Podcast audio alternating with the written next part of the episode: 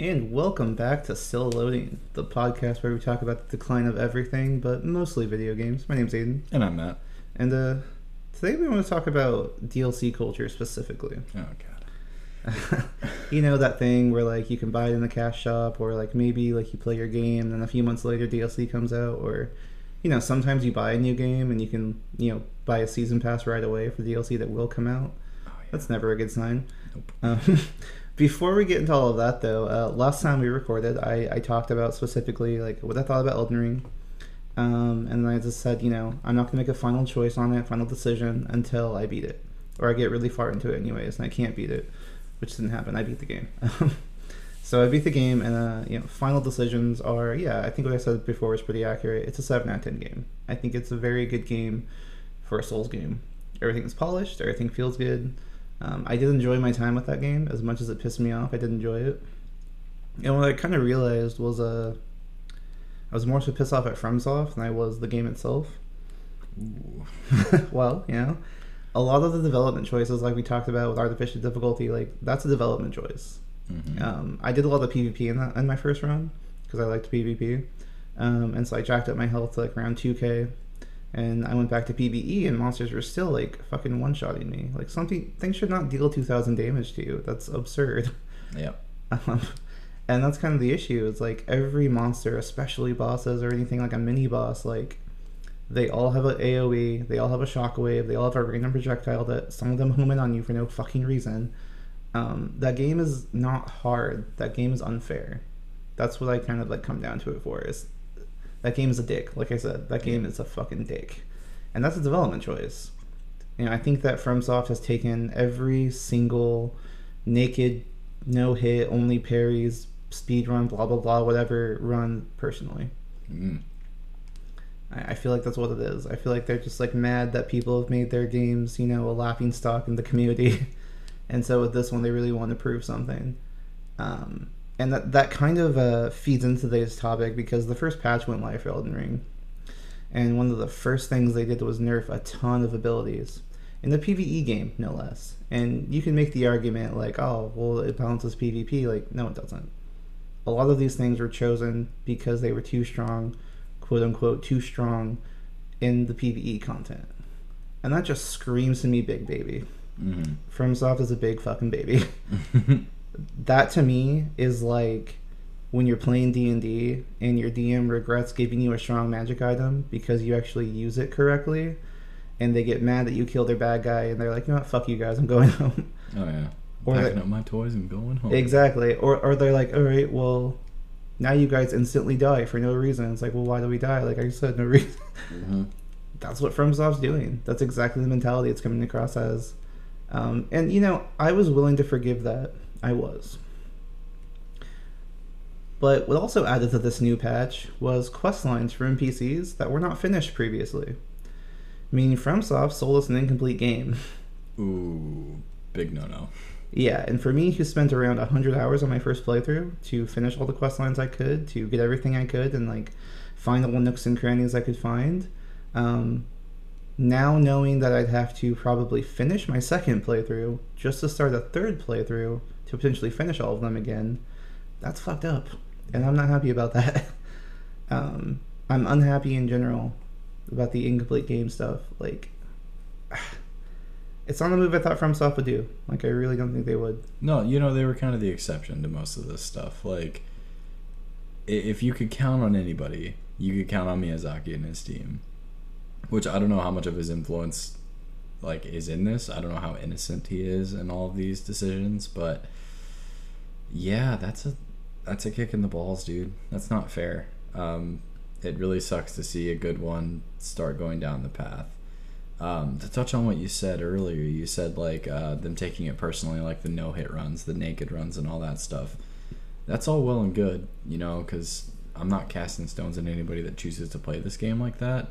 Oh yeah, if you've got the skill, that's impressive. Like it's Mm. definitely impressive. I watched someone fight the the boss that literally broke me in my first playthrough. That was actually really fucking seething rage fighting. I watched them like do it naked with like a beginner's weapon, like no hit. I was like, damn, that's impressive. Yeah, but that also because you're you're you're now you're pandering. You're pandering to that elite level of player, and fuck the casuals, and I and I've stated this in pretty much every episode. Like I hate the casual as a four letter word, and this is just a further reinforcement of that idea. Yeah, I mean, one of the items that they nerfed, that that's that's part of it, right? Is like a lot of the pat, a lot of what they nerfed for the patches in general, or the patch in general. And like this may be why I was willing to forgive it after a couple days when I really thought about it. It doesn't really affect my playstyle at all. Mhm. The the things they were nerfing, I wasn't using anyways. Um, but part of what really aggravated me, and like I was talking on Twitter about this with some people, was that like, what about the people who need that extra crutch? What if like Mhm. they found this really cool weapon and they're like, wow, this thing's really strong, like it's giving me that edge I need to like succeed at the game. Mm-hmm. Um, one of the weapons they nerfed, like I know nobody was fucking using that thing in PVE because the wind up takes forever to use a special ability on it. Nobody was using that in PvP. Um, it's a legendary weapon because they have the the tiers now in this game Right, of like cat, yeah, like common, rare, legendary. Mhm. This is a legendary sword that you have to be like minimum, I'd say like minimum like fifty five, level sixty ish to equip effectively Wow. because the stat requirements are very demanding and it should be strong. I don't know about you, like I feel like a legendary weapon should be strong. It- Absolutely. It, just feels like it should be. Um, and that's kind of what, what what this whole episode's about. It's like the DLC culture with that is like to have the power to, for better or for worse, like change a game after it comes out. Um, you know, I get it in games where like there's a lot of when it's like solely competitive, you know, or like maybe uh, there's balancing issues in some regard. You know, like I always forgave it in Destiny, for example, because like sometimes guns were underpowered, sometimes guns were really overpowered, Mhm. especially in Crucible. Yeah, I have Um, Osiris. Fuck off. Yeah, you know, it, it made sense to do things like that, but in a pure PVE game, where PvP is like, you know, like 20% of the community essentially, Mhm. um, like, why do you care? Yeah. Why, why, why do you give any kind of damn what the people who are just trying to have a good time are doing? yeah, it just. And by the way, like I said, I did a ton of PvP. The some of the abilities they did nerf specifically for PvP, they weren't that overpowered. Like, just don't fucking stand there like an idiot. That's really the only Mhm. thing. Don't be predictable. That's all it is. I I wonder what train of thought led to those choices.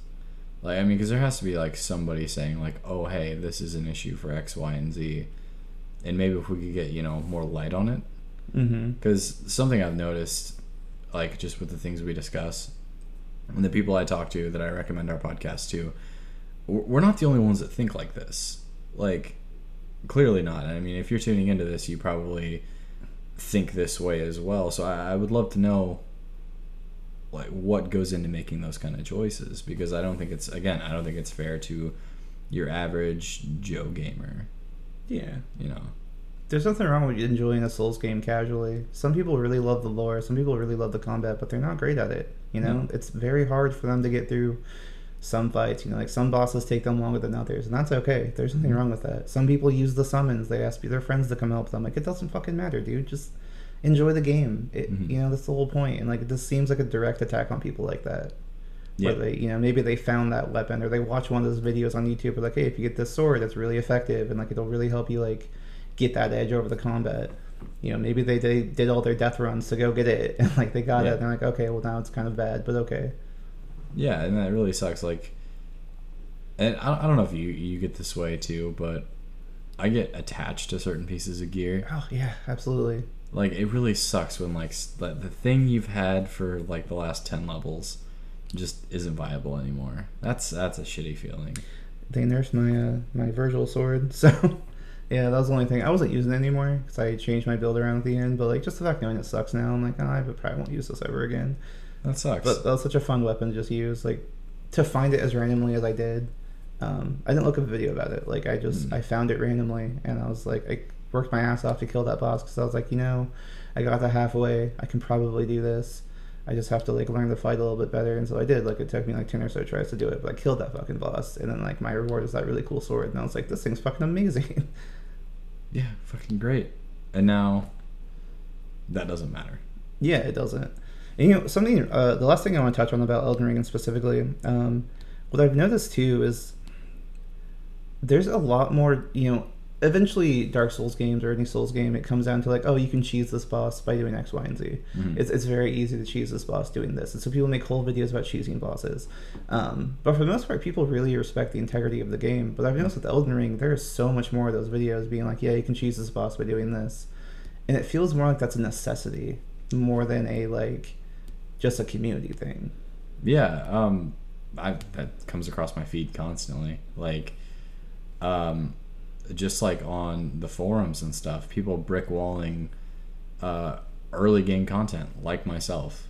I am completely brick walled to the point where, and I've never had this experience in a Souls game before, where I've actually, um, at this point, completely put it down. Mhm. Like, I don't have any desire to go back into that right now. Like the amount of frustration that I get from that game is is too immense.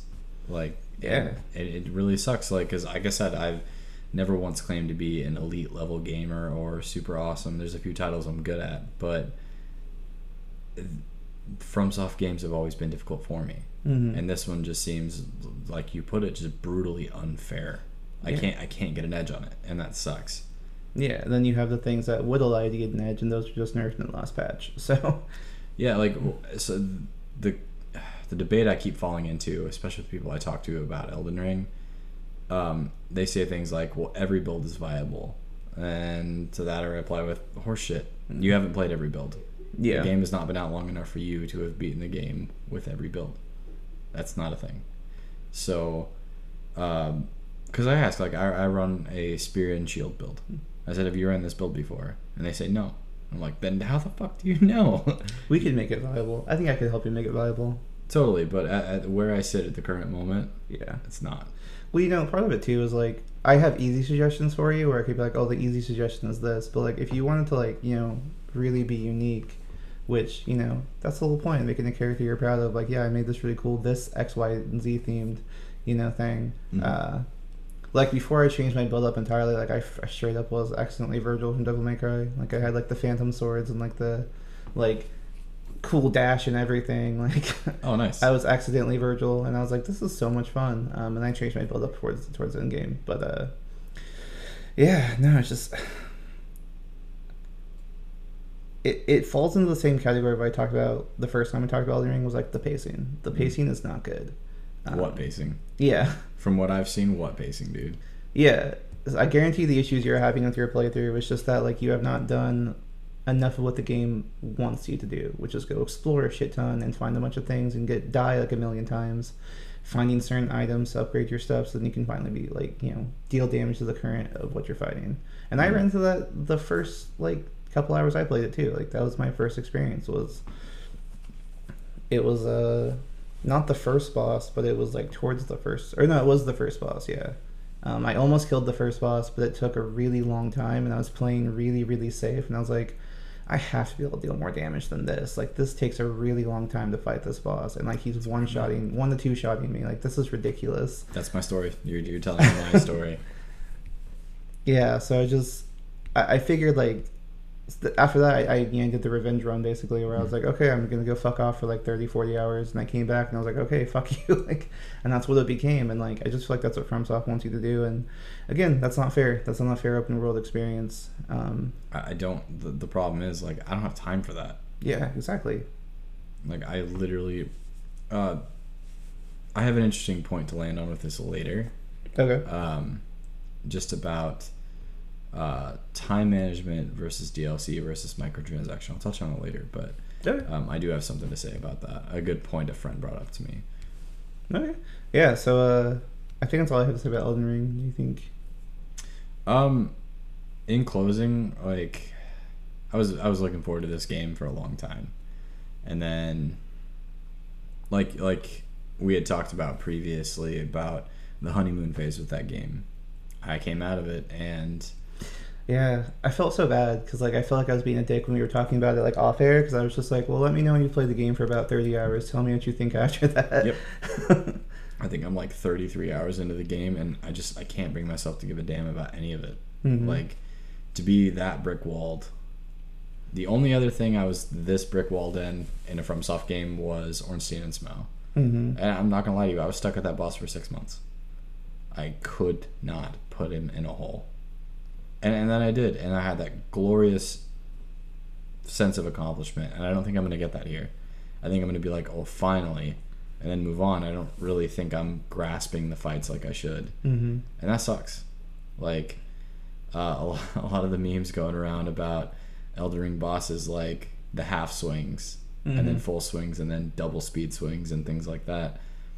I, I find these fights very hard to track, and I think that's a choice based on like what you said, like top tier players with their ability to use the game's physics against himself and like really kick that game's ass. It's like, well, we have to change, you know, something for them while screwing over 90% of your fan base. Because I guarantee, like, every average Dark Soul player that you come across is not the guy that can beat the game on grapes. Mm-hmm. It's not that guy. yeah. I still can't believe it's a fucking thing. It's absolutely ridiculous. I'll have to show it to you, man. It's it makes me feel like I'm bad at video games in general, but Yeah. it's insane. Yeah, so I guess my my closing with it is I can't care about this right now because I don't have time to. Yeah, no, I totally get that. Um, so before we get into like this was really negative, um, but um, before we get really negative, um, I do actually have some positive notes for this, which I think is me growing as a person. So Oh yeah, you know, go you. Uh, one thing I think is good about DLC culture, and keep in mind, when I say DLC culture throughout this whole thing, I'm talking about microtransactions in the shop. I'm talking about upgrading the game after it's been released, changing things after it's been released. Um, I'm talking about anything in that same vein of like, and I'm also talking about you know chapter expansions. Like if you specifically can buy more content for the game afterwards.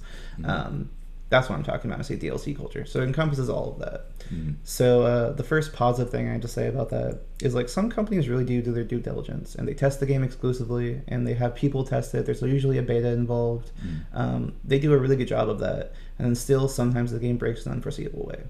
Mhm. Um, when that happens, that's not a game changing experience where it's like, well, this game's unplayable now. It's like they'll they'll fix it, and then the game will be playable again. I think that's a really good thing. I think that's a positive note for that. Yeah, totally. Um, but you know, a negative twist to that also is uh, not every company will do that. Um, especially if you're Bethesda or Ubisoft. Um, Bethesda fixes their bugs when a new copy of Skyrim comes out. hmm So, you know, if you pay another 40 50 $60, you can get a Skyrim without that bug in it. Um, and Which then, bug do you want?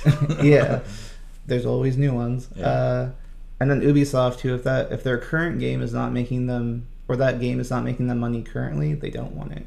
Um, there's still tons of bugs in Assassin's Creed Origins, tons of bugs in Assassin's Creed Odyssey. Um, they don't fucking care. They've it's been years now, and they have not fixed those bugs because it stopped making them money. As soon as they moved on to their next project, it stopped making them money. Um, currently, they're all about Valhalla, and they fixed that bug right away. There's a really bad bug in that game. They fixed it immediately. And it's like, yeah, it's making them money still. They just came out with DLC for it, as fate would have it. Seems like uh, you could tack EA in to the same category. oh, EA notoriously does not give you complete games. No, like uh, something I've noticed because, as you know, I'm a pretty big NHL junkie. Mm-hmm. Um, it's really frustrating when you find something in one of their games and like this is clearly a problem. Like uh, just a small case in point, I play goalie Mm-hmm. and I play goalie online, and I've found in specifically NHL 20, there was a series of moves that anybody like skating against me could do. That there was, it, it broke the system so hard that there was no way I could save those goals. So there'd be some matches we get into online, and it wasn't for a lack of my skill that I couldn't make the save. It was for the lack of well, the game's programming says this shot is this difficult to save, and you just can't do it. Mm-hmm. It's not physically possible. I'm like, well, that's that's horseshit. If that shot is that difficult to save, then why can it be attempted? Because it was, dude, it was bullshit. Like between the legs, left and right, and you could be completely square with a shot, and it would go over your shoulder every every time. There was nothing you could do about it. I've I've I smashed my head against that for an entire season trying to figure out how to do it, and then again resorted to the allegory internet and was like, oh yeah, by the way, that's that's a complete game breaking tactic. I was like, okay, well, how do I handle that? I'm like, oh, you just report those players. Like, that's not fixing the problem. Yeah. Yeah, well, and behold, a year later, they took it out of the game. It's oh, not good. a thing anymore. It's finally a thing. That's Yeah. good. So or not a thing, rather. Yeah. yeah, I suffered for an entire season playing that game. You, you do too. I mean, um, so me and my girlfriend played Assassin's Creed Odyssey at the exact same time, Mhm. um, and like I was just playing it a little bit more than she was, so I ended up beating the game before she did, um, and I beat the game no problem. But there's a bug that prevents you from beating the game, and like she got to experience that, and so it was really hard for her to get to the end of the game, basically not be able to finish it. And Odyssey came out years ago. Like they have not fixed that bug, and there's a number of other bugs we encountered playing the game together where I was like, yeah, this is kind of weird, isn't it? But you know, years ago, it's not been fixed. Typical. Yeah. Typical.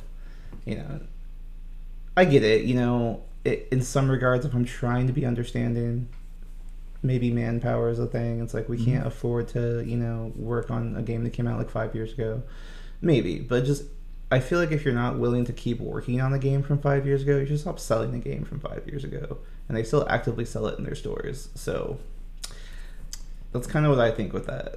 Yeah, that'd be like buying, I don't know, a laptop from Best Buy and be like, well, that's last year's model, so you get nothing. Like, if something breaks on it, you have to buy a new one. Good luck. yeah. Like, that's not a solid business practice. So why is it? Why is it with media being so heavily pushed? Like, why why is it okay to get something that's incomplete? Why is it okay to get something that's not as it should be or does not work as is intended? Like, that sucks to me, and that, that seems to be the way the culture is moving. Yeah, that's been my biggest thing with the. Not to bring up Elden Ring again, but that's my biggest thing with this patch. It's like there's people celebrating it where they're like, "Wow, we get new content." I'm like, does it not bother you that it wasn't there in the first place? No, Like, no, and that that sucks. Like,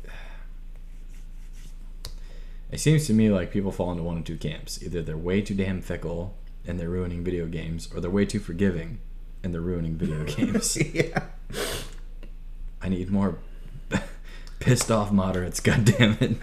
Well, you know, speaking of that too, like my other positive point was going to be that, um, and I, I'm kind of fickle on this one personally, Okay, cool. um, because I think of it one of two ways. I think of it as a consumer, and I think about it as a creator. Okay. Um, and that is that over time, if a game comes out that people are really excited about, or that has a really good concept, or anything like that, um, and it comes out and it bombs, over time it can be modded and changed into something that the player base really enjoys. And there's there's been a few games like that. Um, I'm playing one right now, like the SAO game that came out like years ago. Um, I was looking up reviews about it, and I was like, "Is this worth playing?" Because like I was just Mhm. I started rec- or I finished the recent season of it, and I was like, "Oh, I kind of want to play like a sort of online game, like you know." Mm, okay. a lot of them aren't very good, but I was like, you know, I have the newest one, and so I started looking at the reviews, and like, from years ago, people are like, this game is terrible.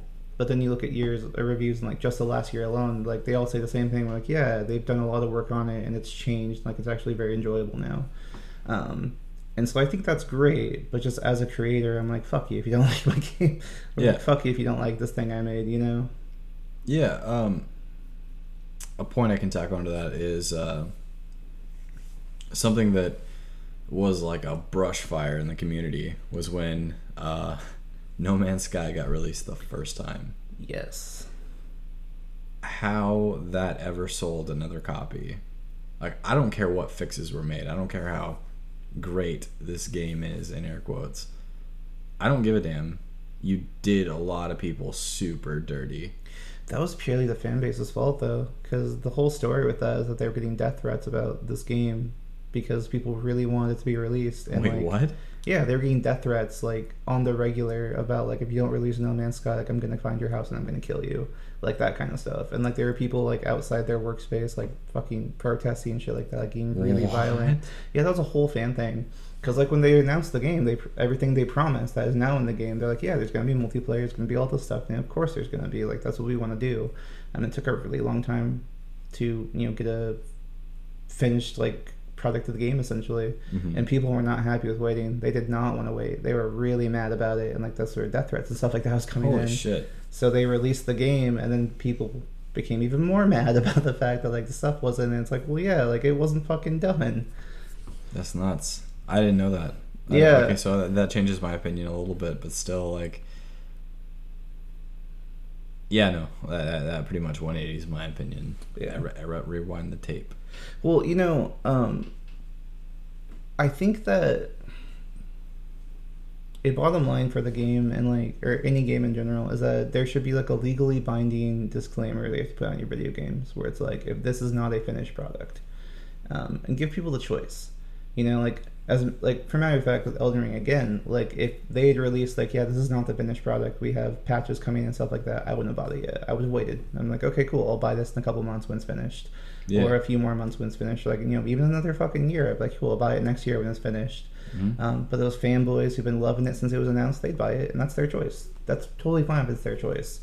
But that's what should be done because Yeah, I can get behind that. It's just not fair to get hyped for a game and just completely destroy it.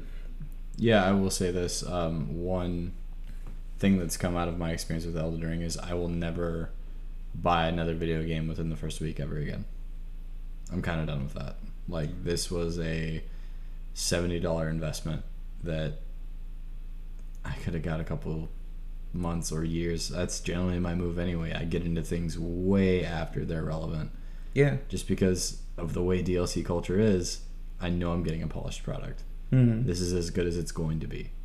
Yeah, if you wait like six months to a year and like a game still sucks, it's probably always gonna suck. But Yeah. if you you know wait a few months and it's like yeah, and this patch came out, like this thing came out, they're like oh cool, like they're working on it actively. That's Mhm. nice. Um, I I honestly think that, and I think that FromSoft's not innocent from this either. Um, not with Elden Ring, but their other games.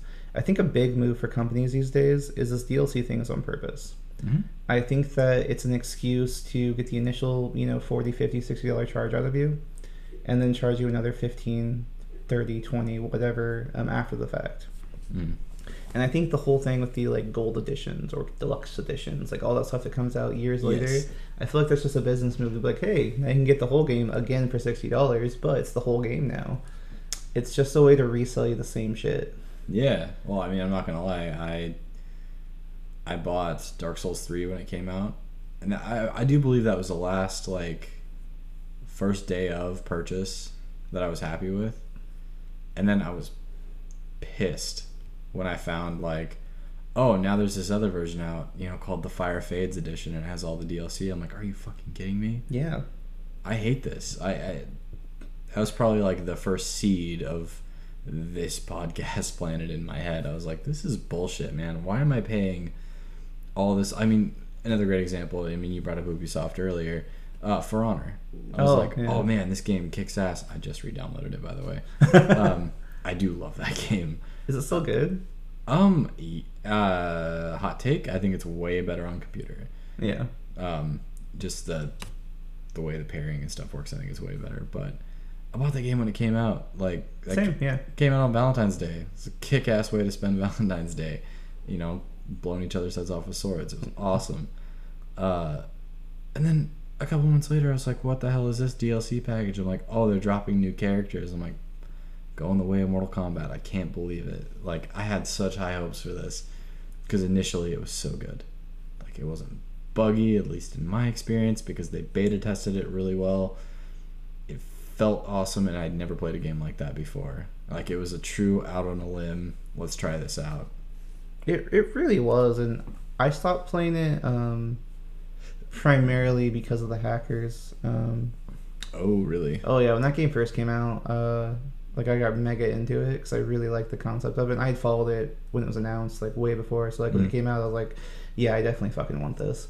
Um, and then my I, I was even hesitant about buying it. My buddy Kevin bought it, and he's like, "No, it's good. You should buy it." And I was like, "Okay, I'll go buy it." Mm. You know, twist my arm, why don't you? I already wanted to, but you know, um, yeah, I got really into it, and then hackers started invading the game, and like Mm. it became like unplayable for a good solid amount of time. Like I think I played it for around like three or four months after the initial release of it, Mhm. and it became unplayable because everybody was a hacker. Like everybody had like infinite health, everybody had like no stuns on them. Like everyone would be like they could hit you from like ten yards away. Like it was bullshit. Like Wow. the hackers in that game were just terrible. Um, and it just became unplayable. I didn't want to deal with it, and it- just didn't seem like Ubisoft was going to fix it. And I was like, well, this is pretty standard for them, so fuck them. Um, and I haven't played it since. So, and also, like you said, the DLC thing. I was like, wait, you have to buy new characters too? Like, Yeah, I I repurchased that game on Steam like last September. I only know that because Steam told me when I bought it. mm-hmm. Um, and something I did think was really cool is you remember how initially you had to buy all your um, all your characters with steel. Mm-hmm. Even the DLC characters now are purchasable with the game currency you earn in game. That's cool. yeah, that was the big save for me. I was like, okay, cool. So these characters that I initially would have had to pay five or ten bucks for before, or buy the season pass for before, now I can just buy them with in-game currency. That's cool. So I mean, that was that was kind of like the point of the resurrection. I was talking to a friend at work about it, and he goes, "No, dude, you can totally buy that with in-game currency." And I was like, "All right, it's worth a shot again." I did love that game, and then I booted it up on my PC, and I was like, "Yeah, okay, all right, we can we can do this." again." How's the? Com- I mean, do you know how the community is though? Like that's that's probably a big thing for me too. Like it was already a really salty community, so Ah. I just wonder how it's become. Oh yeah, the thing that used to irritate me the most is it's a game called For Honor, yeah. and I would always let people off the edge. Like if Mhm. we were, um, there was that map that was in like the Viking training camp that had Yeah. all like you were in the cliff sides basically. Mhm. Um, if I got somebody close to the edge and it was just like barraging them with attacks, once they got to the edge and started falling, I'd back off. Same. I'd, yeah. let, I'd let them recover. And then we'd get in a good position and go again. And it was really great because I remember this was like probably two weeks after its release. Um, I was doing duos with a friend of mine. And I did that to one of the guys when it was just him and I. And he ended up killing me that match. And they won. And they re queued with us for probably five hours. Like they just wanted to keep fighting us. And I made a friend out of it. Like, That's really cool. yeah, they they hit me up over PlayStation and all that. Like, dude, good matches. Like that was super fun. Uh, sent me the invite and like we can play anytime that I'm online. And I was like, dude, that's super cool. You know, playing a game called For Honor and we did it honorably and we made some pals. That was super cool. Yeah, that was an upset in my experience. I got death threats constantly. Oh shit, I got hate mail constantly, but I was also playing the uh, like the rogue class where I remember they were the called. Peacekeeper. Yeah. Yeah, you asshole. It's a good class, like, but what a lovely name, the Peacekeeper. like Yeah. you're constantly getting hate mail for. oh yeah, the Peacekeeper. I'm gonna lift up your arm and stab you in the armpit 90 times. It's Yeah. awesome. Yeah, I had a one. I, I had a one shot kill combo with the Peacekeeper that uh, I made sure to like get all the uh, equipment that would boost your stats up enough to have like enough stamina to do it. Mhm. And so I do like the the ba- like the really uh, like basic combo them like they grab you, shank you a couple times, Mhm. jump back, like dodge to the left, grab you, shank you a couple times, jump back. Um, except I added enough stamina to my thing where you could do the power attack where like it block it goes through guarding essentially. So I do it twice and then like do like a whirlwind attack with my swords and just like kill people. And it was like a one hit kill. Like I kill you in like ten seconds probably. Oh yeah, that pissed me off too. I'll probably send you hate mail. yeah. I used to do like a one v ones a lot. Um, they had like a lobby where you can do like one v ones. Yeah. I did that a ton. um, that's when I experienced hackers though. Like uh, I don't have the video anymore because it's on like my very very old PlayStation. I don't have anymore. Mhm. But um, I had a video of fighting a hacker where like it was like a ten minute long fight and their health wouldn't drop at all. And I was like, this is fucking stupid. Jesus. Yeah, dude, I'd be really pissed about that because that the initial community, I'm talking like cuz that launched Valentine's Day 2017, I think, was when it came out. Yeah. Yeah, that's definitely the when it came out. Um I only remember because I got it like when it came out and then GameStop was handing out their pins hmm like for whatever faction you were and i got it really late like right before they closed and they're like oh you got the pre-order so you get to pick one of these pins and the dude working the counter was like like dude i have a whole box of these left. He's like do you just want a couple of every one? And i was like yes i do. So um i still have my for honor pins Oh, that's cool. yeah i used to have them in uh, the sun visor of my car. I had all three of them because that you know it's just a cool thing to have. But yeah that, i got i got a real soft spot for that game. And to get into playing it again and now hearing that hacking is a thing It was when I was playing it. This was years ago, like 2017. So who knows? But i haven't got back online yet i'm still trying to learn the mouse and keyboard controls for it um, i do think it's really cool because um, i think it was with the right stick it was how you did where Yeah, you were guarding I before so. now it's with the mouse when you're on mouse and keyboard oh, that seems like easier. it is insanely fun though. Like it feels so much more fluid. It Yeah. feels like you're swinging a goddamn sword, like Yeah. right and left. It's super cool. But anyway, I digress. Yeah, yeah. Um, speaking of big fuck ups, though, um, Yeah. uh, you know, I feel I feel a little bit bad. I keep putting Bethesda on the chopping block. Um, this isn't about Skyrim though. Um, this is about Fallout 76, Oh, ouch. and uh, the whole story with that game is it just comes around to being some of like the most scummiest DC or DLC culture stuff I've ever experienced. Because the whole thing with that game was like, you know, I'll give you the abridged version. Like, the whole thing with that game was like there was a deluxe edition you could buy, which I think was like over a hundred dollars or some shit like that. Where you got like a duffel bag and like special soda or like Nuka Cola or whatever the fuck it was. Yeah. a bunch of other stuff you got with it. Um, and the you know the normal people who bought that game, just the normal fans, um, got like a really shitty, watered down version of those products. Um, but it was revealed that if you were a streamer or an influencer of any kind, you got the quality versions of those products. Really? So that's a shitty thing right out the gate. But when it comes to the game itself, uh, it was not only a buggy mess, which was awful. Mhm. Um, the the stories about the bugs alone are hilarious, but um, the things that came about it was like Bethesda would ask people how they were doing the bugs, and then after they told them, they would uh, ban their account and then like pretend they fixed the problem without being told about it. Which Oh, that's wow. really scummy. Um, the thing that pissed me off the most about it, though, and how it feeds into the DLC culture thing, is all of these, all of this content that was promised at the very beginning of the game. All you have to do is buy the game. You will get this content. You will get to experience this. Mhm. Um, was not present when the game first came out, and then later they tried to sell it to you in the cash shop as DLC. Like, that's fucked up Wow. that was the uh, that was the nail in the coffin for me. That was when I officially put Bethesda on my blacklist. I'm not even a Bethesda fan, honestly. Um, you know, I've diddled around in Skyrim with anybody. I've played the Fallout games. You know, I fucked around on those. I wouldn't say I'm a hardcore fan whatsoever, Mhm. but that was offensive enough for me. Like, I will never buy another Bethesda product again. I won't. That's a fair bet. That's a really dirty thing to do to people.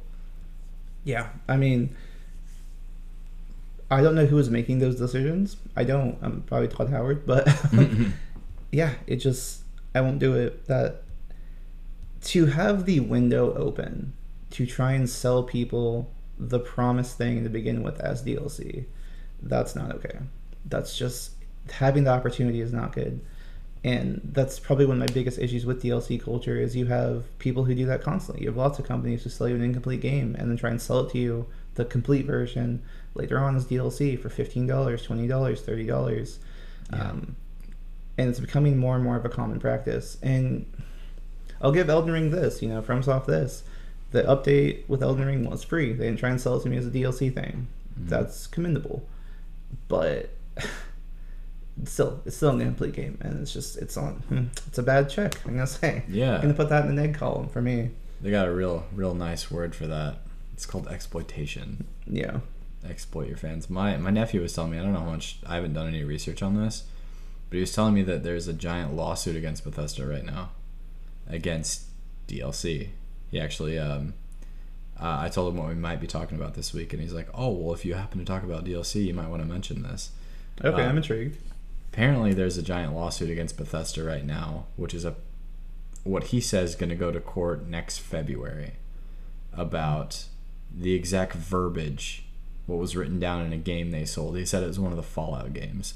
I'm thinking it might be 76, but he said Fallout 4. Like I said, haven't done any legwork on this, but said that because of the verbiage of something, he said that when they purchased their season pass or whatever, it said all future updates, all future DLCs will be given to you once you buy this pass.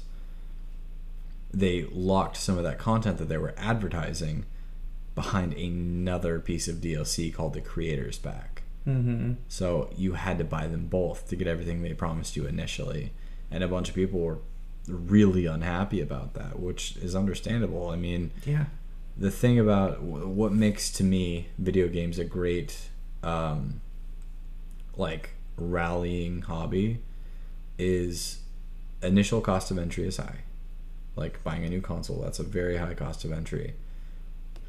But the games themselves are not that expensive. You can save for that. It's not something you gotta like put money away for six months to buy a video game. I don't know your budget. There's probably people out there that do that but that's the thing. Like there are people from all financial backgrounds that find a way to make this thing happen. And to try and nickel and dime them again, that really sucks. Like that just shows how out of touch people are. Yeah, I mean Bungie is the reason why I don't play Destiny anymore because that is their entire thing. Is they will constantly give you this season pass you can buy or something, whatever you know, season pass this, season pass that, and like oh, if you buy the season pass, then you know all this content up to a certain point like will be free. Whatever released in the season, it's totally free if you buy a season pass. But then another season pass comes out, and then another season pass comes out, and then another season pass comes out, and that's why I don't play Destiny anymore. I Mhm. mean, a very short story about that. Like I, I tried playing Destiny like months ago, and like every step I took, it felt like there was a big pop up ad coming up, being like, "Oh, you should buy this DLC." Like there's a fucking tutorial about how to use the cash shop now that it would not let me skip out of. Yep. It just Well, you're probably gonna need this, so yeah, might as well learn how to use it. and it's just it's it's such a shame to see companies like that fall. And it's- FromSoft's not invulnerable to this because. You know, like the uh, Abyss Walker DLC for the very first Dark Souls game. Oh yeah, as much as that added like some good lore to the game, it was not worth thirty dollars. absolutely not. Um, I was happy to pay for it, you know, a few months later when it was dropped down to like eighteen dollars. I was like, yeah, this feels much more worth it. Um, but Yeah. even then, that became a gold edition item later. So Yeah, when you get the uh, the remaster, it's Mhm. in there. Um, so the benchmark I've laid, I don't know, I'm not sure if I've laid this out in the podcast before. I'm sure we've talked about this uh, off air. Uh, but the benchmark I set for a video game is I expect an hour of gameplay for every dollar that I spend. oh, okay. And I don't think that's an unfair benchmark. I think it's pretty standardized across the community, actually, because most people I talk to and share that information with, they're like, yeah, that seems about fair. Like, every dollar I spend should give me an hour of entertainment. Um, I don't exclude grinding, I don't exclude dying, I don't exclude any of that. Like, I should not be able to take a 60, well, shit, no, 70, 80 dollar video game and down it in 40 hours. Well, how's that feel to you to the people who like did do all that though? Where they're like, yeah, I paid sixty dollars for the game initially. I bought the DLC for fifteen. I bought this DLC for fifteen. I bought this thing for fifteen. Um, and then like another version comes like, oh yeah, it's sixty dollars for all of it. Like, I'd feel ripped off personally. It's a kick in the balls, man. Like I said, that also feeds into I don't buy games day one. Elden Ring was the exception I made because FromSoft had keyword very sad keyword now had a great track record of that, and now it seems that they're they're getting into the flow of everything else, and that sucks. That whole thing started with Sekiro because uh, I think it was really a. I love Sekiro, mind you. It's Mhm. my favorite Souls game. Um, but it, I, I just don't think it was a coincidence that around the time Ghost of Tsushima launched, they came out with like the gold edition of Sekiro with all the weird fucking costumes and multiplayer and like weird stuff you could do in that game now. Where Mm-hmm. I don't think that was a coincidence. Like it feels like they were just like, well, shit, let's make the game, let's make people buy it again, you know. Um, and I don't think it was the. I think at the time anyway, it was not DLC you could just purchase on the shop. It was like you had to buy Sekiro again, essentially. Um, it's not the first time for FromSoft's done it. Um, I mean, good notes I've heard about DLC. Like apparently the Witcher DLC is very worth it. Oh, God, for the yes. Witcher Three. Um, Well, uh, just uh, I don't mean to cut you off. oh, go but- for it. Yeah. um, when you bought another game I bought very close to its release to to the point where I got a um, a day one edition. Um, there was a thank you note uh, thank you note from CD Projekt Red on the inside. It included uh, a map. It included the soundtrack for the game on disc, and it included um, that note that said, uh, "For your continued support and your patience waiting for this game to come out. It took a long time to develop and all this." Uh, they gave you 17 free DLC items. So Oh, everything that was available in the PlayStation Store when that game dropped, you could get. And uh, Hearts of Stone, which was their first expansion, was coming soon. And they said this is one you're gonna have to pay for, but it's worth the wait. And it totally was. I haven't played it yet. Um, from what I've heard, uh, my whole thing with Witcher Three was like I played the original one, um, and then like bought the gold edition later, and like the save files don't mash. So I was like, "Fuck." All right, well, They changed a lot. Um, I, I played, like I said, when it first came out, and then I put it down for a while, and I came back to it like a year and a half ago, and I was like, wow, these menus don't look at the same at all anymore. Um, all good moves, I think. Like I said, I have no negatives about that game. I'd, I'd I'd really have to think hard about something I didn't like about that game. Yeah. I and I I enjoyed all I of talked about my negatives on the open world episode, but I mean, yeah, I guess the negative, like I said, yeah, some things you can like find the things for it. But no, uh, all in all, I hear it's it's worth it, and um, yeah, I, I have not played them, so I'm not going to reserve judgment and be like, no, it fucking sucks. Fuck you for making DLC. Um, I've heard it's very worth it. People have never been dissatisfied. I've, I've heard that it adds, a, it's like at least buying like another game. hmm You get at least like 20 or so hours out of like each expansion or each DLC chapter. yeah, and they're not expensive. Yeah. They, that's, mm, that's the thing. Like, I can tell you where I think my like where I think the origins come from. Um, I remember, uh, the huge chasms that were between Diablo 1, Diablo 2, Diablo 3. And in order to keep their players invested, uh, Diablo 2 is the one I grew up with, so that's the one I know the most. Um, they're like, well, our base game is good. Our base game is solid. Our mechanics are solid. So to keep our players, you know, while we're on the side working on Diablo 3, we're going to give you an expansion. Blizzard did the same thing with World of Warcraft. Their base game was good. So to keep people invested, they expanded their universe, expanded their lore, did this, did that, did the other thing, and it was good. Like expansion culture is something I'm totally behind, and I draw a very hard line between an expansion and DLC. Because an expansion, generally, you get a lot of content, some new stuff. Not a lot, but some new stuff. And it's worth to keep playing, especially if you're invested in that one universe, in that one lore set, which I think is super cool. DLC ch- culture for me is literally just nickeling and diming people. Yeah. You know, I, I feel like in the days of Diablo 2 and things like that, people believed in what they made and they stood behind it. Yeah, you And- had to. There, there wasn't going to be a fix it later option. Mm-mm. Making money was second. Yeah. You made something you were proud of, and at least in those days, you know, real recognized real. Like you're like, wow, you really worked really hard on this. I really enjoy playing this. This is fun. I like this. Um, nowadays, it's I can release you a half-built project or a uh, half-baked idea. It's like, oh, don't worry, we'll fix it in the DLC. That sucks, man. That really irritates me. Yeah. I, I think free updates are admirable with stuff like that, Totally.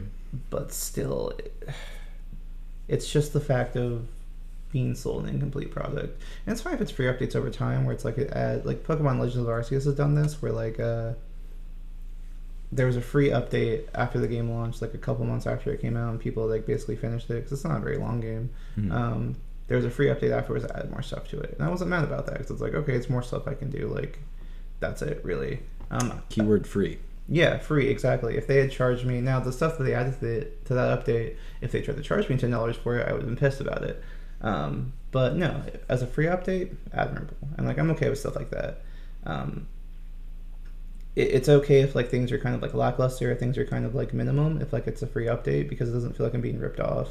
No. But a lot of companies will sell you stuff like that where it's a minimum update or like very little stuff to do, but you have to pay me fifteen dollars for it, Mm. and, and like that's the problem. So Yeah, um, on that thing I was talking about earlier, it seems like we're drifting into microtransaction a little bit. yeah, yeah, So, um, one of my good friends, shout out Blake, he uh, we were talking about things, and he said that what he dislikes about DLC culture pretty much falls in line with what we say.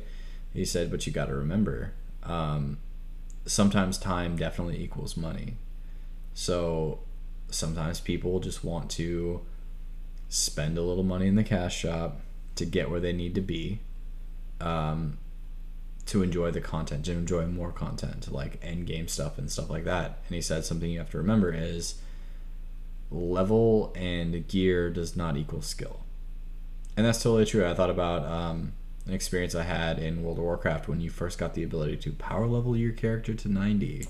yeah, You got one of those for free when you got Warlords. yep. Um, we named these specific kind of people Timmies. um, we got into dungeons with these Timmies, quote unquote, and they would just die immediately, or they would be doing very dumb things. And I would ask him, like, dude, what is your rotation? And no kidding, a message I got back from that was, what's a rotation? God, you're a max level character and you don't know how to run it. Like that's so what he says is true. Time, money, gear does not equal skill.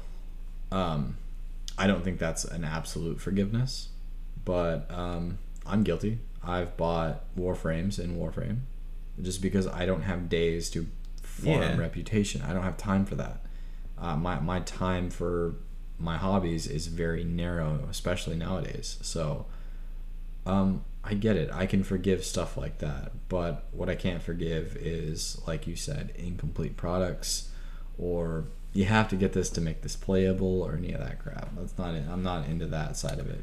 that kind of drifts into like two of the things we've talked about too because like i think I said in the first episode like the pay to win aspect like Mhm. games with the pay to win aspect um, sometimes it does like pay to win translates into just like paying to actually play the game you are Mhm. skipping the time it takes to get certain things so you can actually play the game and do the stuff you want to do i think that's fine um, i don't i think there should be a clear line like the blizzard did this right at least like the gear you get for boosting level 90 is not like top tier by any means Mhm. it's basically dungeon gear, um, Yeah, so you mid. can actually do better, um, and that's great because I would hate if like I spend you know 100 hours a week raiding or whatever, or doing dungeons like farming and shit like that. That have like the top tier stuff, and you just buy that on the cash up. Like that would be fucked up.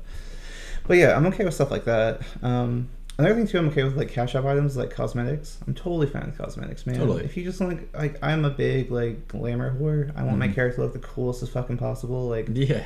I've done mob runs in WoW a shit ton. Uh, I've spent hours customizing outfits in Final Fantasy 14. Like I love making my character look cool.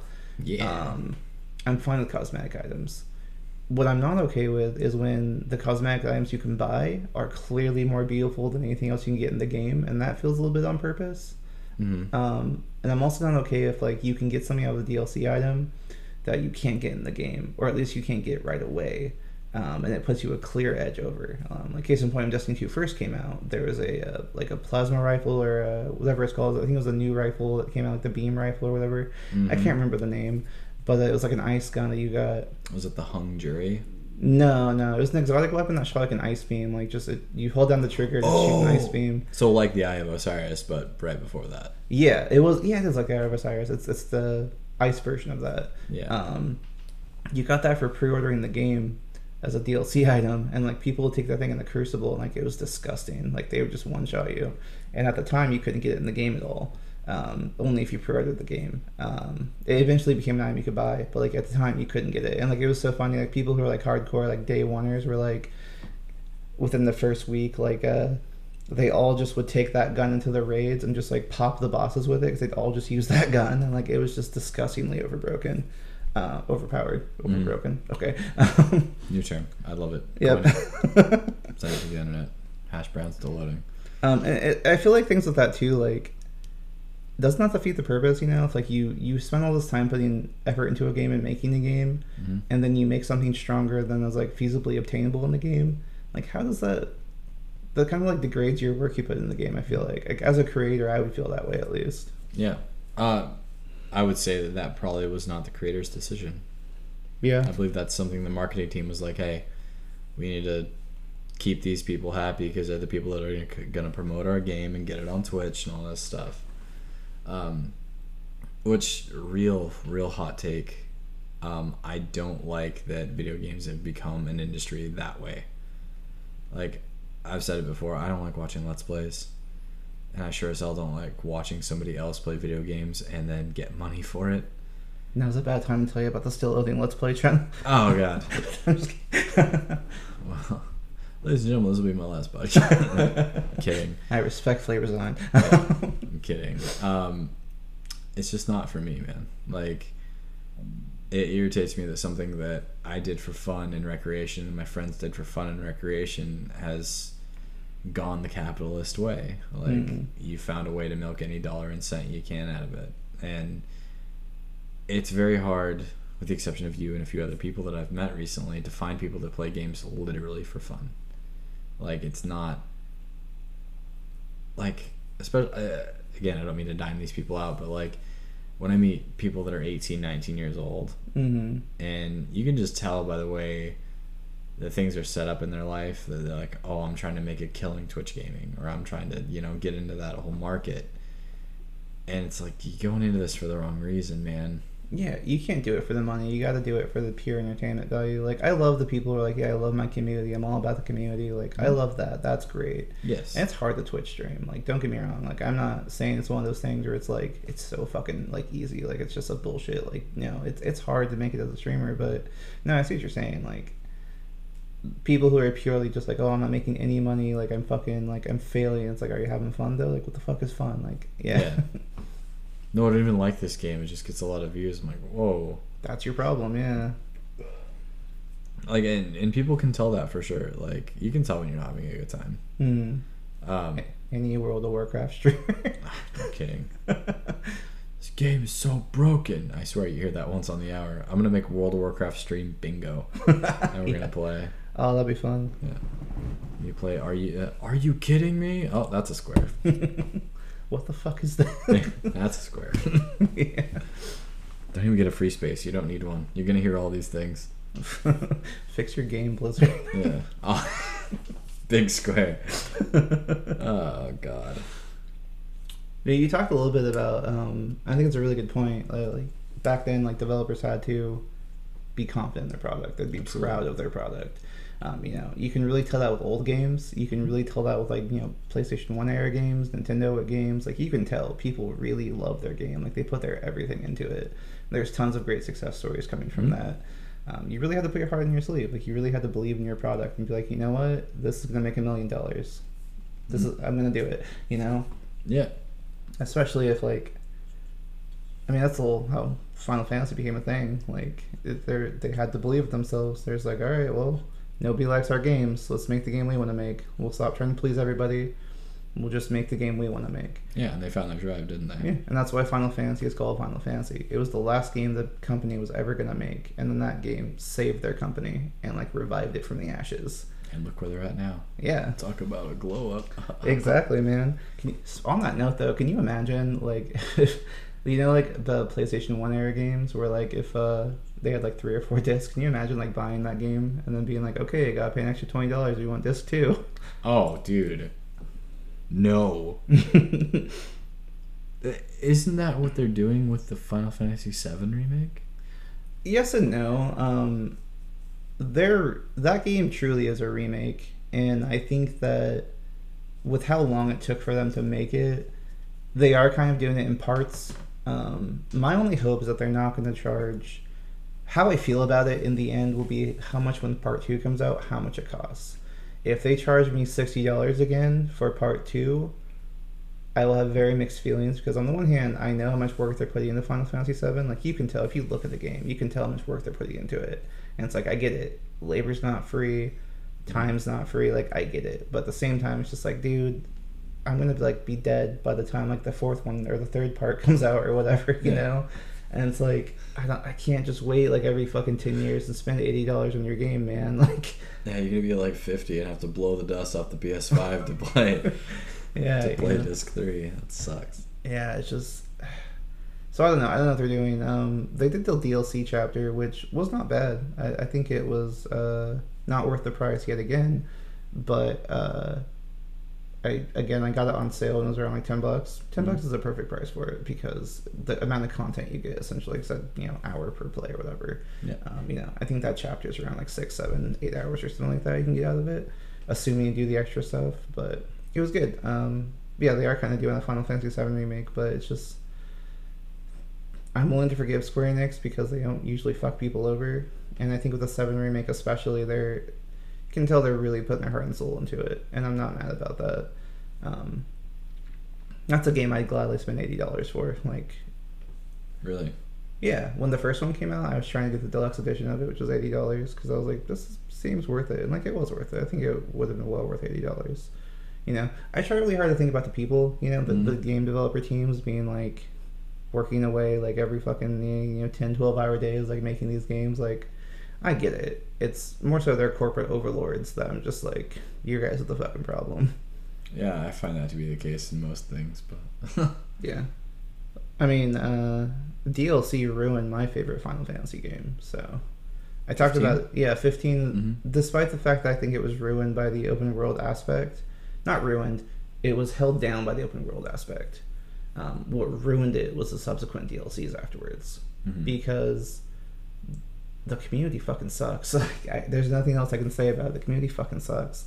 Um, people were so pissed about the dumbest things about that game, and so like to try and make them happy, like the team ended up having to like fix things, like change things, like, and now that game sucks. Like I just I don't not sucks, but like it just it released some things that completely counteracts what the original story was about. In some cases, it ruins the mysticism that game had because of like how they did the map. So it's like, oh, never mind. Like, um, like the main bad guy's uh, plot, his whole plot, his scheme was like really contradicted at the end of the game because of the DLC stuff they added to it. I'm like, why? Why would he do this? Like, why would he care? This makes no sense. And then there's this uh, whole thing where like there's this like mystical magical island that like the main character gets transported to at some point and it's very otherworldly and very ethereal and you're just like well fuck like this is straight up like a weird like magical place because they added boat travel in that game you can go around and by the way all it does is add like a, a photo opportunity and like you can find a whale that's pretty much it um, but yeah you can travel around the boat if you want to you know because that was a big thing people were like oh i want boat travel it's like okay here's boat travel um, now you can find that area on the map and so it's like, okay, well, this is no longer mystical or magical. Like this completely broke my immersion. So thank you for that. Oh, great. So I mean, it's just that was an issue, but that's I, I've told you this. We've talked about that in real life off of the air. Um, I'll tell anyone listening: if you want to play 15, you should, but find yourself a day one edition. Turn off your internet. Don't allow it to update, and then play the day one edition because that edition is very good.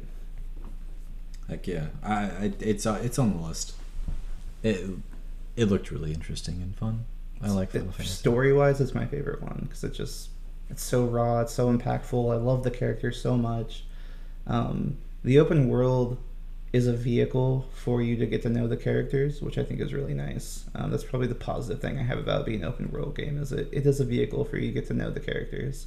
No pun intended because you drive around in a car the whole time. But Oh, neat. like no pun intended but that's what it is. Like i really enjoy that. And like you do you do fall in love with the characters. There's like a really big plot point later in the game. Um, that's way more impactful if you took the time to like drive around and like get to know some of your party members because you learn something about this guy in particular and you're like oh that fucking sucks for you dude. I'm so sorry. Shit. but if you didn't know that thing you just be like oh that sucks you know? Yeah. Oh, fuck this guy. yeah. Well, wow. You got any got any other points? Any positives? Any negatives? Um, not really. Like I said, I didn't have a lot of small points to make here. I you know, to quote George Carlin, I uh, I don't have pet peeves with this subject. I have seething fucking hatreds, and I think I think I've aired that out. I feel lighter. I feel better about yeah it. Yeah, no it feels good if nothing this podcast is therapeutic right I mean- Absolutely.